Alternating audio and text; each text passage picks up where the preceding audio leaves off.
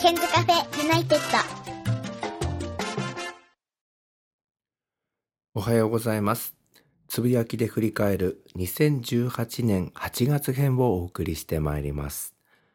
えー火曜日の朝を迎えておりますけれども、えー皆さんの住んでいるところはどうでしょうか、えー台風がですね、えー日本列島にまた上陸するというニュースがありまして、えー今回の台風はですね歴史的に見ましても結構大きな台風ということで、えー今皆さんが住んでいるところどうでしょうか、えー雨風が強くなっているところがあるでしょうか、えー十分警戒をしていただきたいと思います。それでは参りましょう。つぶやきで振り返る2018年8月編です。8月1日のつぶやきです。早朝から除草剤をまいてその後学校に少し寄って事務作業をしてスポーツジムに行って今帰ってきました。え今日は昨日よりも暑くなるそうですね。ということで。8月の前半はお盆の準備などがあるということで、まあ、集中的にお休みをいただいていたんですけれども、えー庭の作業であるとか家の中であるとか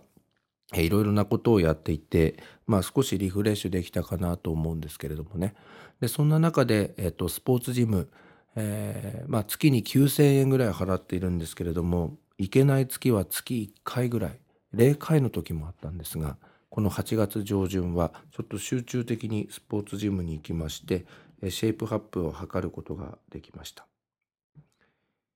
8月1日のつぶやきです。これあの私、えーこの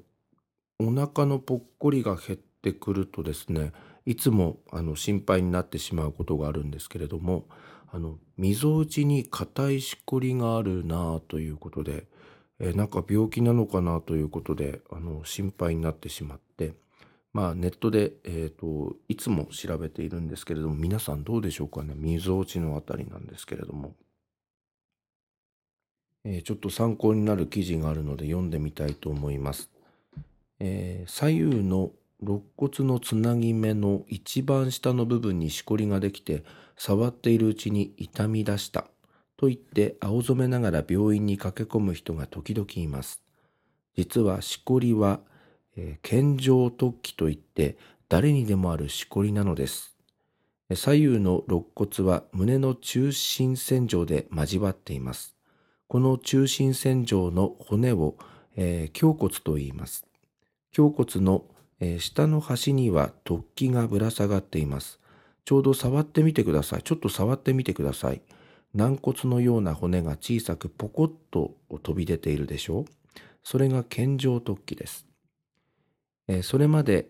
この健常突起のことを知らなかった人がある時、ふとその存在に気づき、あれ、ここにしこりがあると焦っていじり回しているうちにだんだん痛くなり、悪い修行じゃないかと不安に陥ってしまう。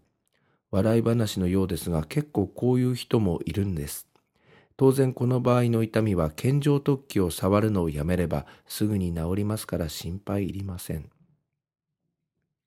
ということで健常突起というキーワード、えー毎回、えー痩せてくるとなんか気になってきてでこの記事を調べたことも忘れてしまってまた調べるみたいなことを、えー繰り返している101件なんですけれども皆さんどうでしょうか？溝落ちのところに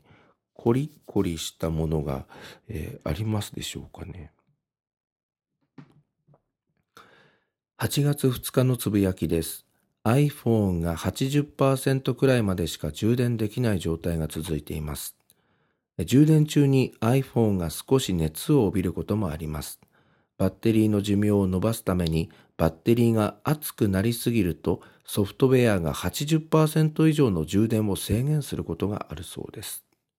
そして温度が下がれば iPhone は再び充電されるようになります。iPhone と充電器を涼しい場所に移動してみてくださいということです。えー皆さんどうでしたでしょうか？この夏結構暑くて夜も暑くてということで、えー iPhone の充電100%にならなくてあれ？これ故障かなとかバッテリーの劣化かなと思われた方もいるんじゃないかなと思いますが、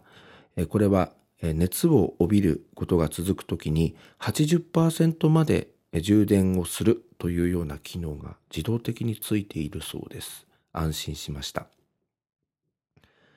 8月2日は、えー、新聞の記事からご紹介したいと思いますけれども、クジラという、えー、地名です。下妻の地名から発生か、クジラという記事です。え、珍名山を追ってという記事からご紹介したいと思います。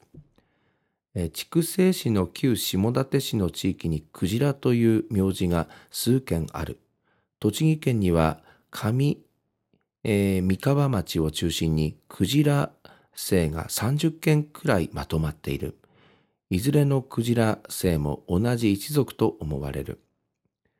二町村のクジラ姓は生き物のクジラに由来する名字ではなく、下妻市にあるクジラ、旧千代川村の地名から生まれたものと考えられ、下妻市クジラに住んでいた先祖が筑西市や上三河町に移り住み、出身地の地名であったクジラを名字として名乗ったものと思われる。クジラという地名は広い平野の中に少し小高い丘がある風景が海面にクジラの背が出ているように見えることから生まれた。ただ全国には約100件のクジラさんがいるが、すべてが地名由来というわけでもない。和歌山県にも約10件あるクジラ姓は、海のクジラから生まれた名字と思われる。和歌山県、えー、立町はクジラで有名で、クジラにちなんだセミと、えー、セミ月という名字がある。セミはセミクジラのセミから取り、えー、セミ付きはセミクジラを森でついて漁をすることからセミをつくが由来となったと言われている。全国にはタコや、えー、カニの名字もあるが、これらの名字は千葉県多古町や岐阜県阿治市などの地名が由来と考えられているということで、えー、名字研究家の、えー、高信幸雄さんという方でしょうか。この方が書いた記事がありました。え私が住んでいる地域には、クジラという地名があるんですけれども、やはりこの平野のところにこうぽっこり浮かんでいるというような記事がありましたけれども、うなずける内容だなというふうに思いました。クジラです。8月2日のつぶやきです。ツタヤに入っているサザコーヒーで午後のひとときを過ごしました。こちらのお店、店内で販売されている本を購入前の状態で読むことができるんです。様々な雑誌を読みながらアイスコーヒーを飲みましたよということで、えー、一冊も本を買わずに、えー、本を、コーヒーを飲みながら、えー、読んで帰ってきたということで、今度は買わないと悪いなというふうに思います。8月6日、8月3日のつぶやきです。えー、今度の12月にかつての同僚の結婚式に招待されることになりました。しかも主賓としてです。主賓のスピーチ頑張ります。楽しみになってきました。ということで、皆さんですね、えー、ついに結婚ということで、え、楽しみにしてまいりたいと思います。え今日はオーストラリアに持っていく、え感謝状を作りました。ホストファミリー用と現地のハイスクール用です。日本バージョンを作り、それから英語のトランスレーションも作りました。ということで、え実際に最終日に感謝状を、えー、お渡ししてきたんですけれども、えー、結構喜んでいただきました。あの日本でよくあの症状を作る時に症状の周りにこう鳥の模様というかそういうのがあるんですけれども向こうの人はすごく、えー、珍し珍しくえー、見ていてくれて、すごい喜んでくれていました。よかったです。続きましては T 先生という、えー、幼稚園の先生のツイッターをリツイートしております。朝登園してきた男の子4歳が、先生、僕さ、子供か大人かわかるようになったよと興奮気味に言うので、どういうこと？と聞いたら、パンツにさ、絵が描いてあったら子供なんだよ。僕は仮面ライダー書いてあるから子供って、世紀の大発見、先生は大人だぜ、という。えー続きましてはトトロデブモさんのツイッターをリツイートしております。写真です。パワーワードすぎるということで。ゴミ捨てるあなたの心がすでにゴミ。すごいですね。続きましては茨城新聞の記事をリツイートしております。量求めプールにぎわうという記事です。えーこちらは佐沼サンビーチの記事でしたね。早速ご紹介してみたいと思います。台風13号が去り、県内各地で真夏日となった10日、下妻市長塚小津の大規模プール施設、佐沼サンビーチでは、量を求めて県内外から家族連れやカップルら約2700人が訪れ、賑わいました。佐沼サンビーチでの気温は34度を記録。暑さに負けじと人気の波乗りビーチや流れるプールで子供たちのはしゃぐ声が響きました。常総市から訪れた母親39歳は、息子がずっと来たいと言っていたと話し、幼稚園児の長男6歳は楽しかったと喜びました。佐沼広域公園管理事務所によりますと、今季のえー入りは猛暑の影響などで前年より4割近く増加。今後も土日やお盆休み期間中に集客が見込まれるということです。事務所の瞳健一所長は、天気に左右されるが、より多くの方に来てほしいと期待していました。えー、瞳さん、えー知り合いの方で、えーお盆の時にもこの記事出ましたねみたいなことをお話ししましたら喜んでくれました。佐沼サンビーチ地元のプールなんですけれども、えー大盛り上がりだったということです。続きましては8月10日のアダム・ロッカーさんの記事をリツイートしています。これは貴重なデータということで駄菓子年表というのが写真に出ております。皆さんどうでしょうか？まず、えーこれ年齢になってるんですけれども森永キャラメル105歳。ボンタン飴94歳。ビスコ85歳。パイン飴67歳。とんがり66歳。ビンラムネ63歳。前田のクラッカー63歳。桜大根61歳。ベビースターラーメン59歳。ベビースターねなんとホストファミリーの家にありました。前に来た日本人が置いてったそうです。ちょっと賞味期限過ぎていたんですけれどもお湯で戻してちょっとラーメン風に食べました。美味しかったです。モロッコヨーグル57歳。クッピーラムネ55歳。チョコバット54歳。チョコボール53歳。花串カステ49歳。梅ミンツ45歳。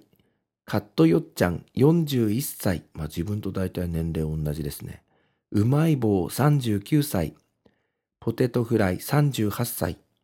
キャベツ太郎37歳。かば焼き、えー、三太郎36歳。どんぐりガム33歳。ビッグカツ31歳。ヤングドーナツ29歳。ガブリチュー25歳。ブラックサンダー24歳もう24歳になるんですね。ロールキャンディー8歳。あなたと同じ年の駄菓子はありましたか、えー私はだいたいカットよっちゃんなんですね。うまい棒とかは自分の後輩なんですね。えー面白い記事でした、えー次は NHK のニュースからご紹介したいんですけれどもこれはすごく気になりました、えー私はですねあのよくあの庭仕事をしていまして、えー除草剤を巻くんですけれどもえーとですね、除草剤使用でがん男性に約320億円の支払い命じる判決がアメリカの裁判所であったという記事で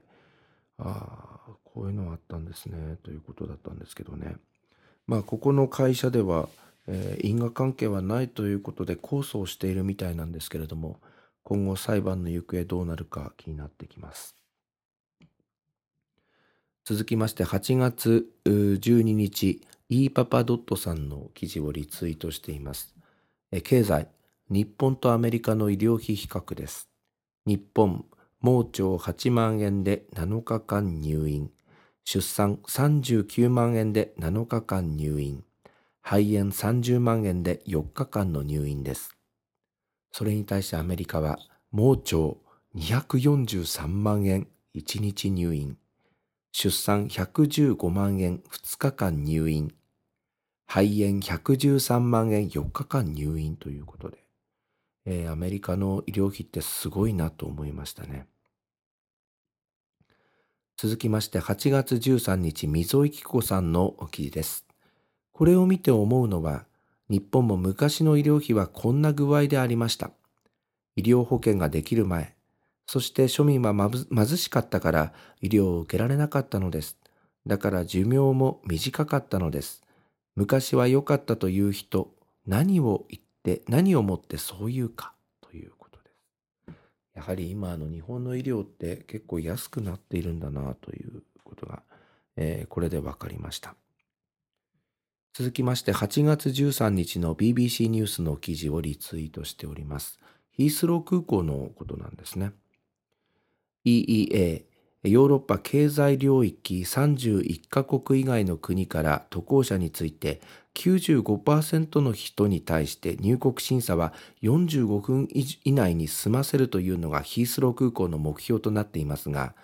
バージン空港が入手したデータによりますと7月,、えー、7月の間31日中30日目標が未達成だったということです。バージンアトランティック航空は乗客が苛立っていると問題視しています。えー、この航空会社、昔は成田ヒースロー線を飛ばしていたんですけれども、今は、えー、こちら、飛んでいないんですけどね。イギリス政府は今年夏、ヒースロー空港の職員を臨時で200人増員する方針ということです。7月の入国管理資料によりますと、待ち時間が最も長かったのが7月6日で、EEA 外からの渡航者は最大2時間36分行列する羽目になりました。バージンアトランティック航空のクレイグ・クリーガー最高経営責任者 CEO は安全対策が最優先されるのはもちろんだが多くの国が国境管理をイギリスより上手に実施していると指摘しています。とんでもない行列の待ち時間は受け入れられないとクリーガー氏は批判し、解消のため対策が取れるのは政府の国境局だけだと念を押しました。イギリスは世界とビジネスがしたい、世界に向けて開かれることを示さなくてはならないこの時こそ、政府と国境局はイギリスを訪れる来客全員に毎日毎回毎回最高の第一印象を与えなくてはならないとクリーガー CEO は強調しました。ヒースロー空港の入管審査では EU と EEA とスイス市民は自動化された電子ゲートから入国できますが、それ以外の国から渡航者は入国審査官によるパスポート検査を受けなくてはなりません。ヒースロー空港のジョン・ホランド・ケイ CEO はかつて内務省に対してアメリカなど低リスク国からの渡航者には電子ゲートの利用を認めるよう呼びかけました。ブリティッシュエアウェイズのアレックス・クルーズ CEO も今月初め、タイムズに公開書簡を寄稿し、ヒースローで繰り広げられている国境茶番劇を何とかするよう政府に求めました。2時間の行列が当たり前のものになりつつあるとクルーズ氏は書き、今年に入ってすぐに6000回も EEA、えー、外、渡航者の待ち時間目標値が未達成だったと指摘しました。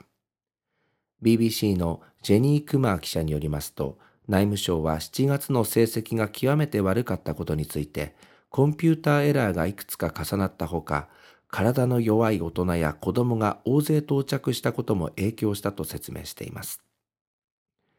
内務省報道官はヒースローに到着する大半の人は我々が定めるサービス基準の時間内で入国審査を通過する。しかしそれより長く待たされていた人がいかにイライラしたかは理解できるし、待ち時間もできるだけ減らせるよう、提携先と全面的に協力していくつもりだと述べました。しかし同時にこの国の安全を守るために国境で実施する必要不可欠な確認作業をおろそかにするつもりはない。国境局に必要な人手を確保するため、夏にかけてヒースローに職員200人を追加すると内務省は方針を示しているということです。そうなんですよね。あのあんまりこの日本の方は、えー、聞きなじみがないと思うんですが EEA というですねその、えー、EU の中でも、まあ、ヨーロッパの中でも、この EEA に加盟している国は、入国しやすかったりあとはスイスは中立国ということで入国しやすかったりするんですけれどもその他の国から来た人は結構待たされますね。私も昨年末ヒースローに一人で行ったんですけれどもあヒースローからロンドンに一人で入ったんですけれどもかなり待たされましたし結構厳しいチェックがなされていたのを思い出しました。えー、この後のつぶやきはですね、えー、結構オーストラリア滞在中のつぶやきが多かったのでこの間のポッドキャストで、えー、お送りしたのでちょっと割愛していきたいと思います。8月22日、加藤さんという方の記事をリツイートしております。ここ30年で世界の価値ある企業、世界時価総額ランキングはこう変わったということで、まず30年前の平成元年の世界時価総額ランキングの会社、ちょっとご紹介したいと思います。1位から10位までいきましょうか。1位から20位までいきましょうか。1位 NTT、2位日本工業銀行、3位住友銀行、4位富士銀行、5位第一勧業銀行、6位 IBM、7位三菱銀行、8位エクソン、9位東京電力、10位ロイヤルダッチシェル、11位トヨタ自動車、12位 GE、13位三和銀行、14位野村証券、15位、新日本製、えー、製、えー、16位、AT&T、17位、日立製作所、18位、松下電器、19位、フィリップ・モリス、えー、20位、東芝となっています。日本の企業がかなり入っているんですよね。それに対して現在平成30年の世界時価総額ランキングは日本の企業名が消えていきます。1位アップル、2位、アマゾン .com、3位、アルファベット、4位、マイクロソフト、5位、フェイスブック、6位、バークシャー・ハサウェイ、7位、アリババグループホールディング、8位、テンセントホールディングス、9位、JP モルガン・チェイス、10位、えー、10位エクソンモービル、11位、ジョンソンエンドジョンソン、12位、えー、ビザ、13位、バンクオブアメリカ、14位、ロイヤルダッチシェル、15位、中国工商銀行、16位、サムスン電子、17位、ウェルズ・ファーゴ、18位、ウォルマート、19位、中国建設銀行、20位、ネスレとなっています。日本の企業は30位になってやっとトヨタ自動車が出てくるということで、この後50位まであるんですけれども、大体外国の企業ですね、えー、アメリカや、えー、それから中国といった企業が多くなっているということで、日本の企業のその時価総額っていうのがこう下がっているんだなというのが分かって、これ勉強になりましたね。そして平成元年の頃は、日本のさまざまな銀行っていうのがあのかなり名を連ねていて、まあ、バブルだったんだなというような感じがいたします。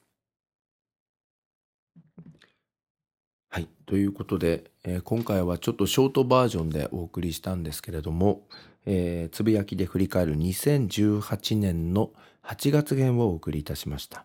えー、台風が来ているみたいですのでね、え皆さん今後の情報などに十分ご注意いただきたいと思います。それでは。こで101ケンさんに代わってケンズカフェユナイテッドからのお知らせですこの番組では現在リスナーを募集しています iTunes ストアにあります検索バーにケンズカフェユナイテッドと英語で入れて検索してみてください。無料でダウンロードすることができます。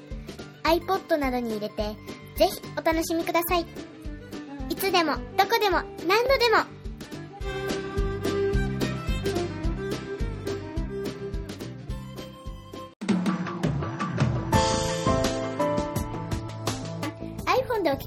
さんに新しいサービスのお知らせです。アップストアからポッドキャストというアプリをダウンロードしてお楽しみいただけます。これを利用すると、他の作業をしながらでも、または iPhone を閉じた状態でも聞くことができるようになります。いつでも、どこでも、何度でも